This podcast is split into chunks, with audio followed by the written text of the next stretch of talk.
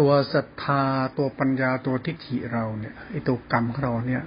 มันเป็นทั้งเป็นตัวกิเลสและเป็นตัวธรรมไอ้ศรัทธาคือความรัก มันเป็นกิเลสก็ได้เป็นธรรมก็ได้ มันอยู่ที่บทบาทของถัดทานมันอยู่ในกรรมแบบไหน อยู่ในทิฏฐิแบบไหน อยู่เจตนาแบบไหน เนี่ยมันก็เป็นผลตัวศรัทธาไอ้ตัวศรัทธาเราเนี่ย เป็นเรื่องของจิตจำคิดนึกรู้สึกเป็นตัวความรู้สึกเรา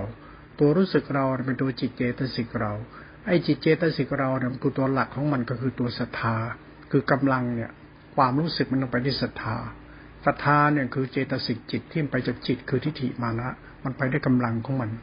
นั้นถ้าเราศรัทธาในธรรมก็ไปมันก็จะวิ่งกันไปเป็นอินทรีย์ห้าพระห้าเป็นตบาบเอสกตารู้ธรรมะบรุธรรมะมันไปด้วยกำลังศรัทธาศรัทธาเนี่ยมันคือความรักความเคารพมันมากับปัญญาให้ควรพิจารณามาจากทิฏฐิมานะ ว่าตัวกูของกูเนี่ยมนุษย์ทิฏฐิมานะรักดีเป็นคนดี มันก็เหตุผลในตัวตนของเขา นั้นศรัทธามันจึงเป็นโพธิศรัทธาคือกิเลสนะตัวกิเลสนะตัวศรัทธาแต่มันเป็นตัวโพธิ หลักปรมัตถภาวะของเขาและจิตเจตสิกรูปนิพพาน จิตเจตสิกรูปนิพพานคือธาตุขันธ์อารมณ์สัมพันธ์กันเป็นโพธิมาเป็นศาสตร์ที่รุ่มลึกนะนั้นศรัทธาวิสุทธิมันก็คือตัวยานวิสุทธิ ศรัทธาคือปัญญาของเราเป็นตัวที่ขีมานะเรา ตัวกรรมเรามโนกรรมเรามโนกรรมเราเป็นตัวยาน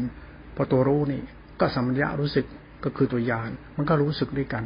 นั้นศรัทธาในธรรมธรรมะธาตุรู้บริสุทธิ์ใจมันก็จะเข้าใจการทำใจบริสุทธิ์ นั้นกิเลสมันจึงเป็นหลักธรรมธรรมจึงทำให้ใจบริสุทธิ์ได้เพราะตัวศรัทธาสัมยุตปัญญาสัมยุต